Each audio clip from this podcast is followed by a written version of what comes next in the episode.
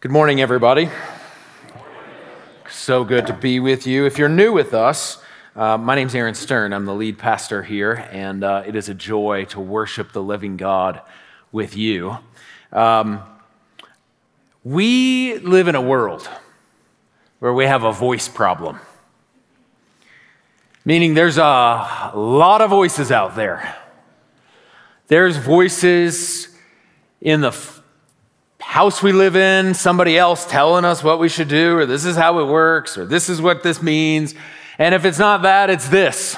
We got voices, and maybe it's not sound coming out of here, but but it's like, hey, listen to me and listen to this, and what about this, and this news feed, and this, and Facebook, and Instagram, and tell this, and what about this, and don't forget about that. And you get in your car, and you've got radio, and you've got somebody phone calling you, and you've, and you get to the office, and the TV's on, and I mean, whatever. And it is constant, constant noise, constant voices because of the constant and the number and the volume of voices coming at us consistently, whether we want them or not, oftentimes, we can often struggle to distinguish which one to listen to.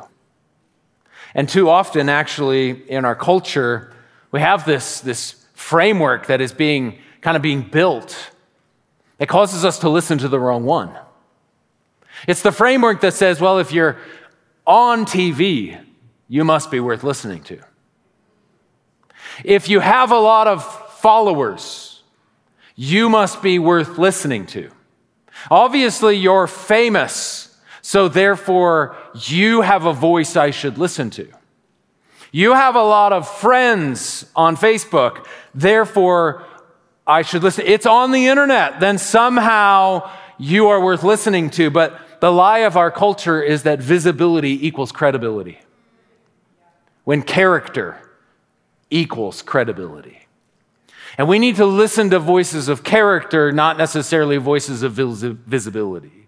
It's not to say that they can't be the same, but too often it's visibility alone means that's the voice I should listen to. Which ultimately means in our digital screen driven world that we listen to the wrong voices and give weight to the wrong ones. Now, all of this matters. Voices matter. Because humans, I believe, each and every one of us, every human I know, is thirsty for stability. Why do we care what somebody else has to say? Because, because we care about and we're looking for stability and we're looking for security, we're looking for peace. To use a scripture word, were looking for shalom? Like, like not just world peace, but like internal peace. Like we're looking for that. And if somebody can offer us something that we can hold on to, great, I'll take that. Oh, you sound like you know what you're talking about. I'll take that. Why? Because somehow it makes us feel secure. But like I said, it causes us oftentimes to look for the wrong, listen to the wrong voice. But we need to ask which voice actually gives that stability and security and shalom. It is the voice of God. We're starting a new series today called Voice. And to jump into the topic of what does it mean and how do I listen for and grab a hold of the voice of God? Because if his voice is the voice that matters most and can actually offer what we're looking for, how do I tune in to the voice of God? So today we're going to launch out of, and this will be our, our passage of scripture that we want to be a part, we want to, we want to live in for the next few weeks. It's John chapter 10. In John 10, starting in verse 1, it says, Very truly I tell you, Pharisees. So Jesus is talking to the religious leaders of his day. Anyone who does not enter the sheep pen by the gate, but climbs in by some other way, is a thief and a robber. The one who enters by the gate is the shepherd of the sheep. And the gatekeeper opens the gate for him, and the sheep listen to his voice. He calls his own sheep by name and leads them out. When he has brought out all his own, he goes on ahead of them, and his sheep follow him because they know his voice. But they will never follow a stranger. In fact, they will run away from him because they did not recognize a stranger's voice, other voices. Jesus used this figure of speech. The Pharisees did not understand what he was telling them. Why is he addressing the Pharisees? If you read in John chapter 9, You'll find that, that there's some hubbub going on about what they're telling people. And at the end of the day, Jesus, if, if you read the Gospels, is regularly in conflict with the Pharisees because they're trying to encourage people and lead people towards salvation and shalom, peace in the world, and the return of the ultimate king to provide that peace and shalom. And they're saying, You've got to go through this gate the gate of law and perfection. And he says, It's the wrong gate. They're offering you the wrong gate. And so Jesus confronts the gate that is being offered and he says, I am the gate. So he's saying to the ones who are saying, You go through doing it just right in that particular day, you got to do this, this, and this in order to be clean. And once you're clean, then you can go through the gate. And Jesus says, No, no, no, wrong gate. That gate doesn't offer that. You go through that gate, you don't get what they're saying you're going to get. That's not what's on the other side. If you want what they're offering, they're offering the wrong right thing. They're just saying to go through the wrong gate. Peace and, peace and shalom, we all want it. And there's a lot of voices saying, This is where you go, this is the gate. But Jesus said then, and he says today, I am the gate. There's a lot of gates out there that are offering flourishing and offering full life. He says, actually, there's one gate, and it's me. I'm the gate. Now, Jesus in this passage uses the metaphor of sheep, which is not a it's not an uncommon metaphor in Scripture. If you study Scripture in the Old and the New Testament, sheep and shepherd, Jesus is oftentimes called the great, the Good Shepherd. Oftentimes, his followers are referred to as sheep. And so, this wasn't just because there was a farming, agricultural culture of the day, though that's true. He was actually using the metaphor for a reason. Now, sheep, if you know anything about sheep, sheep have really bad eyesight. They have bad, specifically bad depth perception. So they bump into things and they just, you know, like because they can't really tell what's near and far and what's all these things. So, so they have really bad eyesight. They're a really a, a, a skittish, afraid animal. They can't protect themselves. They are, they are, they are a predator to no one. No, nothing is afraid of a sheep. Grass, maybe. But that's it. Nothing else is afraid of a sheep. A sheep is something that anything, any other animal might prey on. So, given that, I mean, it's not like a, wow, that's an awesome animal to be. You know, I talk to my kids, what's your favorite animal? I've never had any of my four boys say sheep. Lions, tigers, cheetahs, rhinos, you know, that's, that's what we get in my house. So, given the limits of a sheep, it seems like it might be kind of an insult to call people sheep, right? He's calling them and he's calling people, he's calling humans sheep. Jesus is. Now, is Jesus trying to be insulting? No. Jesus' point is not insulting people, he's telling people how much they need a shepherd. Sheep need a shepherd. Lions don't need shepherds, sheep do. He doesn't call them a lion because lions don't need shepherds. He calls them sheep because sheep need shepherds. He's saying you need a shepherd. See, the importance of a shepherd is inversely proportional to the need of the animal being shepherded. He's saying, you, you're going about life all by yourself as if you don't need a shepherd, but you're a sheep, you need a shepherd. People of that day knew that a sheep needed a shepherd. They would wander off, they'd die. And what's so interesting about this is the people who don't get this, at the very end, it says, But the Pharisees did not understand what he was telling them. kind of proving his point, right? Now, sheep have bad eyes, like I mentioned, but they have great ears. Oftentimes the case. If one sense is not so good, another sense is really great. They have really great ears. So, what is Jesus saying? My sheep, what? See me? My sheep hear my voice. So, but as a result of their keen sense of hearing, they're easily spooked. They can hear everything. Oh, the, what was that? That's how they are. And oftentimes, not just in this particular passage, but in any passage where the scripture uses a sheep and a shepherd comparison, it is usually linked to the alleviation of fear.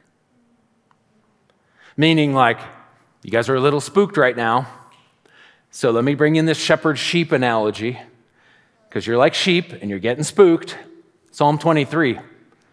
Even if I walk through the darkest valley, he started off with, I am the great shepherd. Even if I walk through the darkest valley, you will not fear. Why? Because I'm with you. You're afraid in the darkness. You're afraid you don't know where things are. You're afraid and uncertain what's ahead. It's okay. You don't need to be afraid. Why? Because I, the shepherd, what you need, am with you. So, what do we do when we're afraid? What do we often do when we're afraid? We often convert our fear into control. The Pharisees were afraid of what would happen if they didn't do everything exactly right. What if we're not clean? What if we don't follow the law? What if we, what if we accidentally don't follow the law, even if we're trying to follow the law?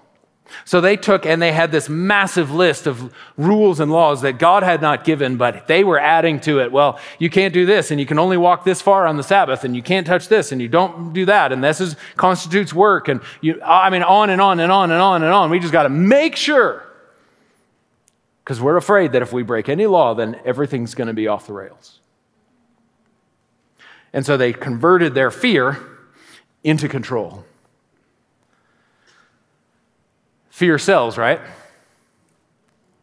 Look at the news. It's, it's, a, it's a fear show. If you don't do this, this is we're going to lose that. If you, if, if, you, if you say yes to this and you let them do that, then we're going to lose our country. If you don't do this and everything's going to fall apart and watch out, this is coming and the Russians and the Chinese and the, and the Iranians and, and the, uh, watch out. Uh, I mean, right? Fear sells. And fear spreads all over the internet. I think it was the purpose of the internet, at least the enemies. Now let's bring it down a little closer. You ever afraid of what might happen to your kids? I'm afraid my kids might do this, or I'm afraid my kids might do that. So, what do we try and do? We try and control our kids. Out of our fear, we convert our fear into control. What happens here if you're afraid of something with your spouse? I don't want you to leave me, and that's a great concern, and like you shouldn't want them to. I think that's great. But what do we do with that fear? Do we turn it into control?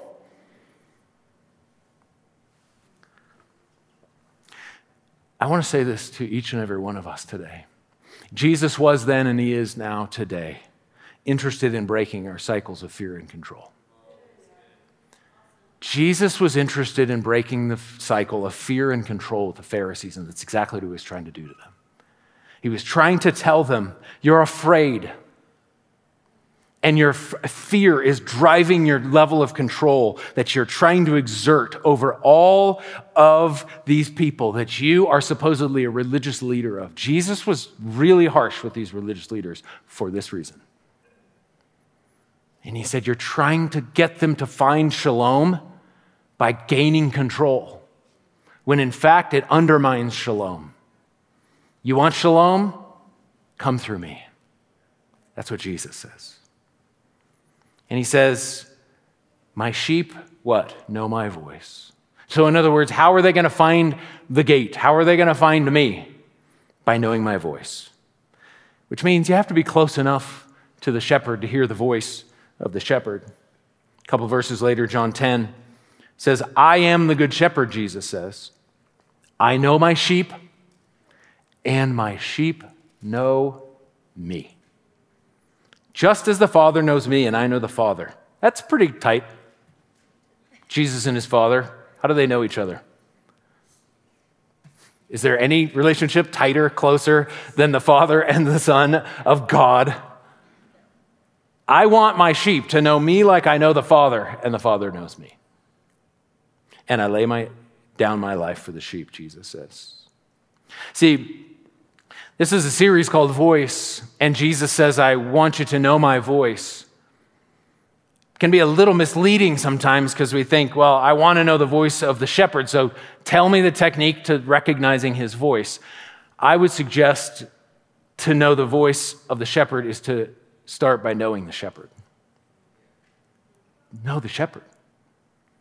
This word know, K N O W, in the Greek is gnosko. Little Greek lesson today. I think we said this actually not too long ago, so this is this is repeat class. All right, you ready? So gnosko on three. Ready? One, two, three. Gnosko. All right, good. Good job, Greek class. Gnosko in the Greek is not about intellectually knowing. Oh, I know about that person. I know that that person is, uh, Aaron is wearing a blue suit jacket today. He's 5'11, uh, wears white shoes. Uh, you know, like, like you know about me. But it's not about intellectual knowledge, it's about relational knowledge. Like knowing somebody because you're in relationship. Uh, anybody ever seen one of these before? Especially if you're under the age of, I don't know, 30? this, my friends, my young friends, is a phone. I know, you're like, how did we get. I know, this is what a phone looks like today, and and because of this, you know, when, when, when somebody calls us, we usually know who it is. And if it doesn't, it's a number that we don't know. And we're like, I don't know who that person is. Because if, if, they, if I knew who it was, they would be in my contacts and their name would pop up or the face would pop up, but not in here. So, so I, I don't know about you, but I don't answer the, a number that I don't know. I let it go to voicemail, listen to it. Maybe it's a scammer or a bill collector, usually, or, uh, I mean, not usually a bill collector. I, that's not what I meant. I pay my bills. Just like somebody I don't know, all right? somebody I don't know. So I let it go to voicemail, and every now and then it's some random person that's not my contacts, but it's not usual. It's, and if that's the case, I haven't talked to him in a long time. But this, from back in the day, I grew up with one of these before one of those came out. This was attached to a wall. Let's see, it's got a I don't even know where that, where is that? Ah, here it is. This was attached to a wall. So if you ever wanted to talk on the phone, you couldn't do it in your car, you couldn't do it in a place like this. You had to be like in your house, and not just anywhere in your house, next to the phone attached to the wall. Some, dial, some numbers on here, and uh, you'd call, or somebody would call you, ring, ring, ring, and you'd pick up the phone. You had no idea who it is. I mean, can you imagine that? How crazy is that? Hello, who in the world is this? And the worst was when somebody called you and like, hey, how's it going? And you're like, thinking to yourself, who is this? You can't look at caller ID. There isn't such a thing. And so then you have this like probably three second window, right? Where you say, do I ask him who is this? Could be insulting because what if what if I know them and they're like, so, so if you miss the three second window, then you're just like fishing. How's it going? What have you been up to? Oh, yeah, how are your kids? You know, you're just searching for some details that will somehow identify the voice. But you know, when this happened and Jossie called me, and she'd say, I'd pick up the phone and she'd say, Hey, I wasn't like, hmm, three second window. Should I? Do I ask? Is it? No, why didn't I why didn't I do that? I was like, hey, we didn't mention one another's names. Why? Because I knew it was my girl. I knew it was my girlfriend at the time, and it was my wife a little later. Why? I knew her voice. But why did I know her voice? Because I knew her. I knew Jossie. My sheep know my voice. Why? Because they know me. Jesus is saying they know the shepherd. See, hearing God's voice is about relationship with the shepherd. Too often we just want the voice, but not where the voice comes from. So, what do you treasure more? The voice or who the voice comes from? I didn't fall in love with Jossie's voice. I fell in love with Jossie. And I loved the voice that came with it. I loved her voice, not because I was like, you know what? You ever, sounds like a Seinfeld episode, don't like her voice. She's a wonderful girl, don't like her voice. I didn't really care what the voice sounded like because I loved her. And that's what Jesus is saying. My sheep know my voice because they know the shepherd. So don't just treasure Jesus' voice, treasure Jesus. Treasure Jesus. So, can I just encourage you? Treasure the shepherd above all else. He's an amazing shepherd. His voice is awesome, but it comes from a person who is full of love and compassion. And if you treasure Jesus, you'll get his voice. If you treasure the shepherd, you'll get his voice. I love what Brother Lawrence says in Practicing the Presence of God, his little book. He says, Find constant pleasure in God's company. And you say, Aaron, I get it. That's a really nice idea. But like you started off this message, we live in a really noisy, chaotic world. So, how do we get rid of the voice? How do we get rid of the voices and the noise in order to tune into the shepherd and his voice? Well, there's two options. Actually, there's three. Number one, you do nothing. Uh, I don't suggest that. Number two is you could move away from all the noise to a monastery. Like, eliminate the noise. Not likely. Maybe one of you will do that, I don't know but not a realistic option for many of us, if any of us. So let's go with option three. Let's do what Jesus did. Jesus was in the middle of all the noise. Jesus found himself being pulled on by people, and he was pulled on by Pharisees, he was pulled on by his parents, and he was pulled on by so many people and so many voices and so much going on. And what did Jesus do? He said, I got to get away to a monastery. No, he said, I got to get away to be with my Father. He did it early in the morning. He did it late at night. He did it when everybody else was pulling on him and his disciples have been like, Where are you? And he's like, Oh, you know, just kind of away, like by myself, away from the noise. And so, if we are able to choose that option, it means that we develop the habit of silence and solitude in the middle of the noisy world. The noisy world's not going away anywhere. Honestly, it's probably only going to get noisier. So we have to develop the habit of silence and solitude, which means that we are engaging. We're engaging with God. We're going to participate in the reality of the voice and the, the relationship with the shepherd. One of the things that I have found is that shalom can't go to spectators.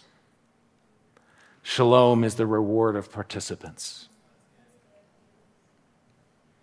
And too often we want to sit on the outside and wonder why we're not experiencing the fullness of God's life.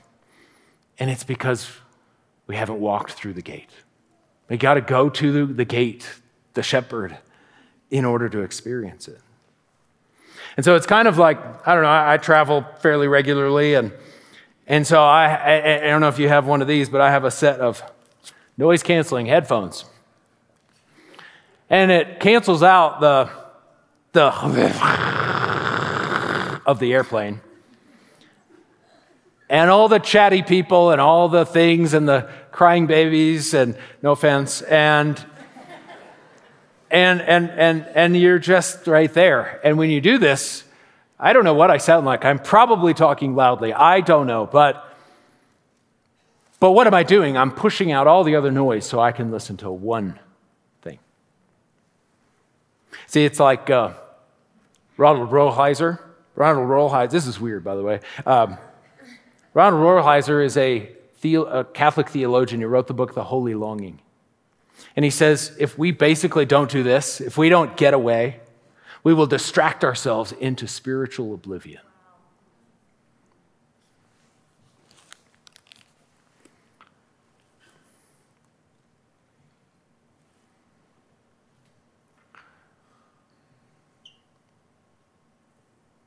So the question is Are you uncomfortable in the silence? Some of you, maybe just for a moment, as I stood here and we sat there, like, say something. Maybe we get uncomfortable in silence because we're so used to the noise all the time. Jossie, my wife, and I have been married for 20, little over 26 years now. And I remember when Jossie and I were first dating, and we would go out to a restaurant and we'd see somebody else at the restaurant that had been married for a while, like a long time. And they sit at the table and not talk to each other. And I thought, we're not going to be that. Like, look at, look at them. They don't have anything to talk about. Look at us.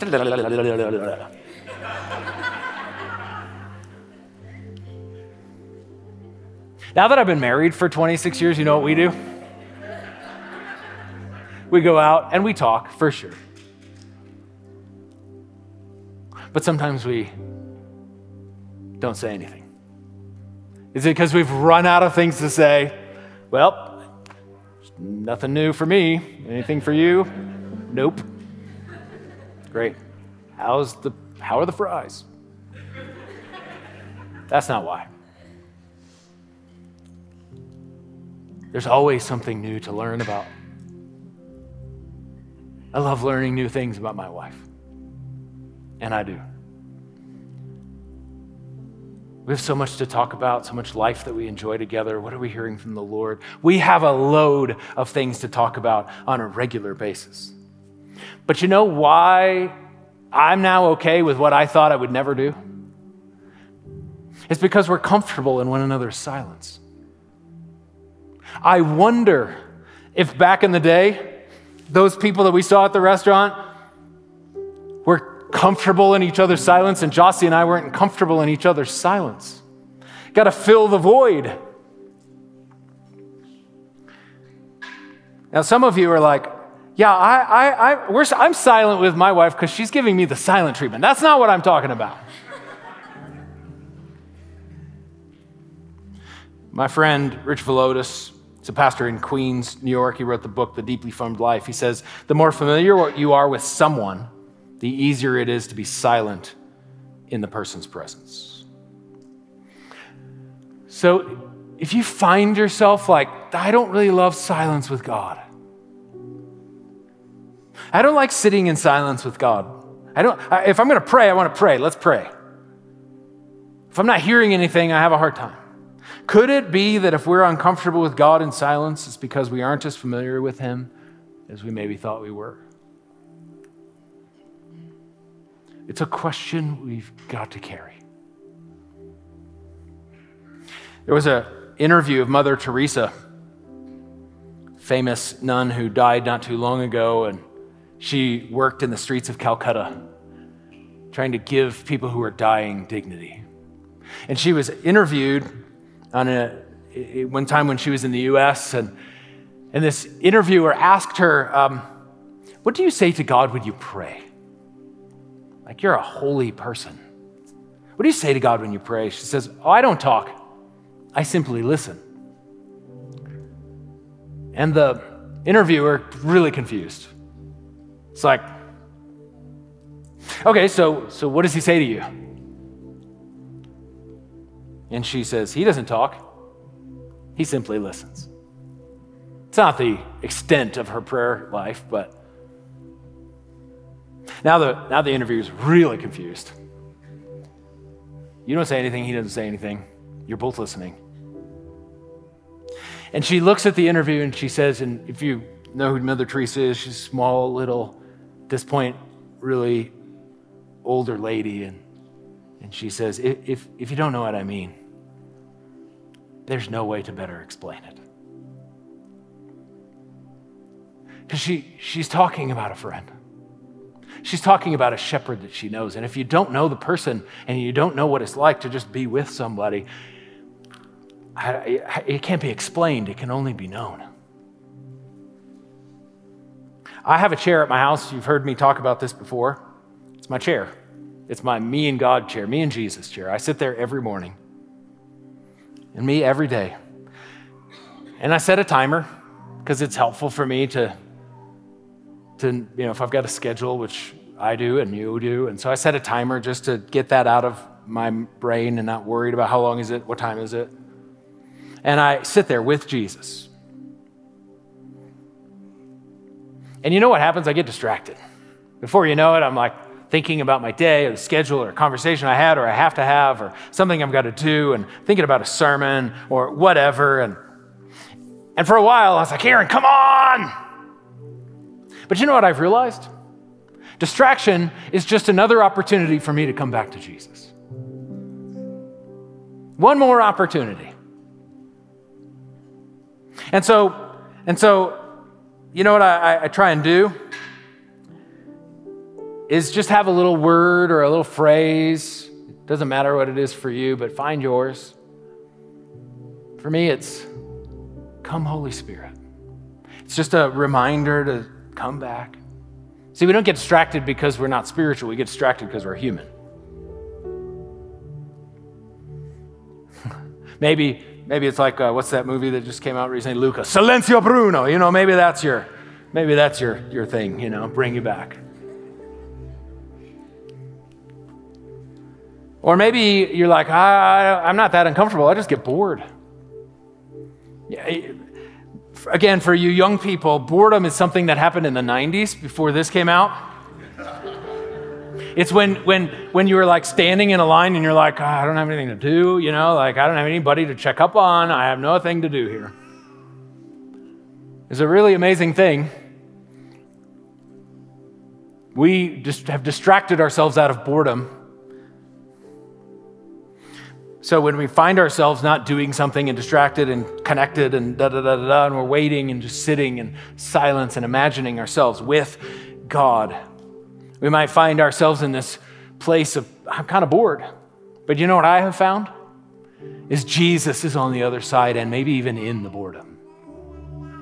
He's there. And so today I want to encourage, I want to give a next step to everybody. A next step for everyone. We all have our own unique steps, and I'm going to get to that in just a moment. But this next week, will we, can we all take this one step? I want everybody this week and maybe for some of you, this is a practice. For some of you, you do this daily. For some of you, I don't know, but I want everybody to take this week and sit down with a timer and sit in silence with God for five minutes. Now, for some of you, you're like, I got kids everywhere. It might be you have to be in the bathroom. That's your chair. It's the quietest place for you in the house. Okay, find it. It might be a, it might be early. Maybe you need to get up just a little early before the rest of the house gets up. I don't know when it is, but find time, a five minute chunk. Just you and God, silence, solitude, stillness. And you might think, nothing happened. It's okay. Just start. I think it's a daily practice. It's been one of the most transformational daily practices that I've ever had. And you know what? It didn't start, I didn't have an amazing first week. Like, wow, everything has changed. It's the accumulation of those five minutes or those 10 minutes every day. Now, let me just clarify something. There's something pos- really popular in our day, and it's called mindfulness. I have nothing against mindfulness, but this is not mindfulness. Mindfulness is, is good for us, it's good for us to calm our bodies. This is not mindfulness because this is about communion with a person, and his name is Jesus. This is not even specifically meditation, like I'm going to get this and I'm going to meditate on it. Actually, you're going to Picture yourself with Jesus, just sitting there, Him enjoying you and you enjoying Him. Why? Because we're trying to develop relational knowledge. And for some of you here today, you're like, I don't even know what you're talking about. And you're like the interviewer with Mother Teresa, like, what is this about? If you don't know, you don't know. But can I invite you? to follow the voice of the shepherd by getting to know the shepherd? Can I invite you to a place where you say, I need a shepherd? Wow, I'm a sheep. I thought I was a lion, but I need a shepherd. We need shepherds. And the shepherd wants to break off your fear and control cycle, and he wants you to live in true peace in shalom. If that's you today, will you, will you take a moment and humble yourself and say, I'm a sheep, I need a shepherd. Jesus, will you be my shepherd? Will you be my shepherd? Maybe that's you for the first time or the first time in a long time. As you do that, you're coming to the gate and he welcomes you in, into a pasture where there is true salvation and shalom and flourishing and peace in our hearts and our lives. It is everything that we are longing for. The other thing about sheep is that sheep are always in a flock. Always, because isolated sheep get distressed get really distressed. So, so to be together is a main form of protection for sheep. If you're alone and you do not have other sheep around you, you're probably experiencing more distress than others. So, can I encourage you get in a city group in order to be around some other sheep for the protection of your own heart and your life? Jump into a city group. It's not too late. I want to take a moment and pray. Father, we thank you. Well, we thank you, God, that you are the one you are the one who meets us. You are the one who provides what we all long for.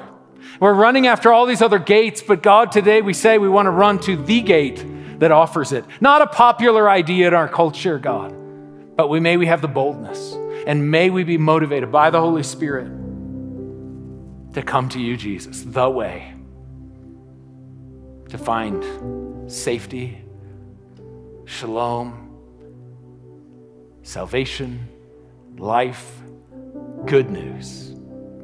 This we pray in the powerful name of Jesus. And everybody said, Amen.